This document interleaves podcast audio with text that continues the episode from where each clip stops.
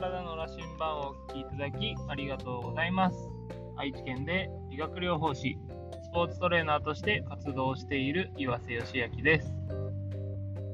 え皆さんは、えー、普段イライラしてしまったりとか、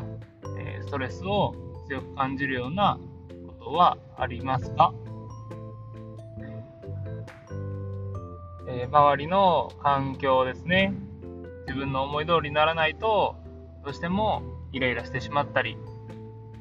えー、誰かに愚痴を言ってしまったりすると思うんですけども、えー、時にはそうやって愚痴を言ったりイライラすることも、えー、あるとは思うんですけどもやはり、え自分がですね楽しく生きていくためにはストレスを感じにくくなるような、方法というものが必要になるかと思います。で、えー、子供とかを見ているとよくわかると思うんですけども、自分の思い通りにならなかったら、ちょっと感触を起こしたりとか、えー、イライラして物に当たったり、泣き出したり、ということがよくありますよね。大人であれば、そこまで、あの暴れたりとかはしないと思うんですけども、やはり心の奥底ではイライラしてしまったり、えー、叫びたいなっていうような時もあると思います。私自身もまだまだイライラに対する、えー、体制というかこう受け流すような心の状態っていうのはまだまだ伸びしろがあるなと感じているんですけども、えーえー、ある最近読んだある記事でですねえ宇宙飛行士はそういうストレスを感じにくくなるような訓練を受けているというお話を聞きました。宇宙飛行士はですね、えー、地上、地球上からなんかいろいろこう指示を出されたりとか、えー、いろんなこう、まあ、地球とは違った環境で生活するので、ものすごくストレスを感じるみたいなんですね。で、想定外のことというのが、ものすごく起こりやすい。それに対してイライラして冷静な判断ができなくなってしまっては、えー、かなり、えー、こうその、まあ、実験っていうんですかね、研究の、えー、足かせになってしまうので、ストレスの耐性を身につける訓練をしっかりと受けているようです。もし、その宇宙飛行がですね、失敗すれば、何十億どころではないお金が動いているので、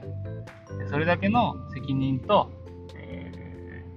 ー、その人のですね、ストレスの耐性というものを上げていく必要があるようです。で、えー、例えば、子供が感触を起こしたらイライラしてしまったりとか、え何か想定外のことが起こった時誰かが自分の思い通りに動かない自分の思ったような結果が得られない時にイライラしてしまうと思うんですけどもその時にイライラしているのは誰かっていうとやはり自分自身なんですよね。他の人がイライラしてるから自分がイライラしてたとしても、えー、イライラしてるのは自分自身なんで、えー、そのイライラする事象に対して解決しようとすることももちろん、えー、必要かもしれないですけどもそこで自分がイライラしないためには自分の、えー、キャパですね許容範囲を広げることが大事になってきます。なので自分がイライラしにくくなれば周りの出来事同じ出来事があってもイライラしなくなるんですね。じゃあどうやったらその許容範囲を、えー、増やせるかっていうところなんですけど、まずは自分のその価値基準ですね、をしっかりと理解しましょう。なぜあなたがその事象に対してイライラするかというところですね。例えば、えー、子供がお菓子を欲しいと。で、今日は買わないよって言ったら、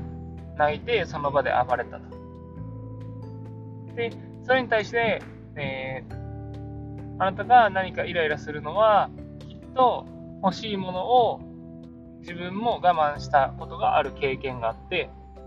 そういう時には我慢もしなきゃいけないっていうような価値基準があなたの中にできているからだと思うんですね。で、そうすると、えー、欲しいものを欲しいとぐずる人を見るとイライラしてしまったりとか、っていう風にして、えー、イライラっていうのはできていくので、あなたので作られた価値基準ですね。なぜその価値基準が作られたかを知ると、えー、そこに対してなぜイライラしているかということが分かります。で、え、そこに対してですね、え、重要なのは、相手の自分の価値基準で物事を見るのではなく、その自分が許せない事象を相手を通して許してあげることが必要かなと思います。例えば、欲しいものを、えー、ぐずって欲しがる子を見てイライラするのではなく、あ、自分はこういうことを我慢してきたから、ここにイライラするんだな。だから、ここでぐずるのを許してあげよう。そうそうすることでですね、えー、自分の価値基準を許してあげる、緩和してあげられるので、えー、そういうことに対してイライラすることが減ってくると言われています。なかなかこの価値基準を許すっていうのは、えー、難しいことで、これを許したら、なんかこう、人としての道がとか、なんかこう、いろいろ私も考えてしまうんですけど、そう考えてしまうこと自体が、自分自身の価値基準が凝り固まっているので、何か一度、えー、許してあげる。許してあげることで、どういう風になるかっていうのも、えー、心の余裕にはなりますけど、そういう風にして、えー、物事を客観視していけると、えなかなかこうイライラしないような、え、え許容範囲ですね、っていうのが広がっていくかなと思います。また、えーアンガーマネジメントですね、としては、怒りのピークは6秒と言われています。なので、何かイラッとした時にすぐ、えー、言葉にするしたり、態度にしたりするんではなく、6秒ですね、ぐっと、えー、こらえていたら、え、意外とイライラしなかったりとかするかもしれないので、感情的になりやすい人はですね、まずは自分としっかりと向き合いましょう。でその上でですね、どうしてもイライラしてしまうときは、えー、6秒数えてもらったりとか。あとはですね、えー、あなたの目的とかですね、人生における目的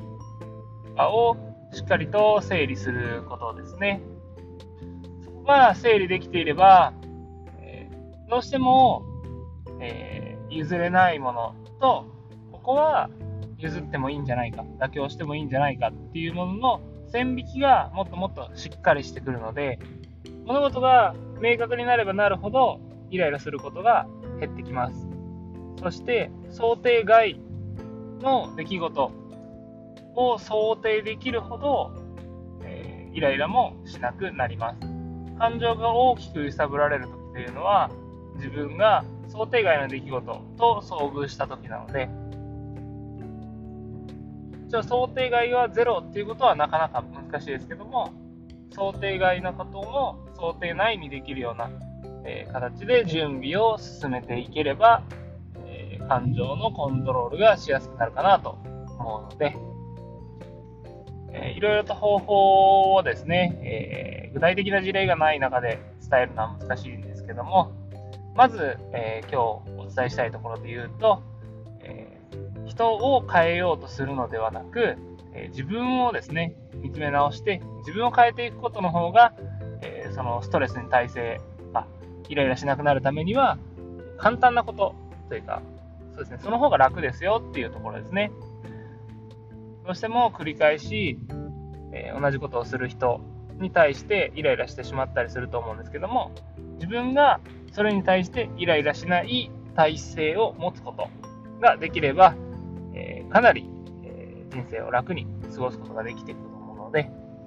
えー、なかなか難しいとは思いますが、皆さんも少し意識してみてはいかがでしょうか？相手、え、自分が変えられるものと変えられないもの。相手は簡単には変えられないですよね。そもそも相手は変えられないです。でも、自分の変えられるものを変えることによって、結果的に相手の行動が変わるということがあるので、まずは自分を変えること。自分の接し方、自分の喋り方、自分の考え方。っていうところを、まずは変えてみようとするところが大事かなと思います。というわけで、今日は、ストレスとの向き合い方、ストレスの体制についてお話しさせていただきました。お聴きいただきありがとうございます。ではまた。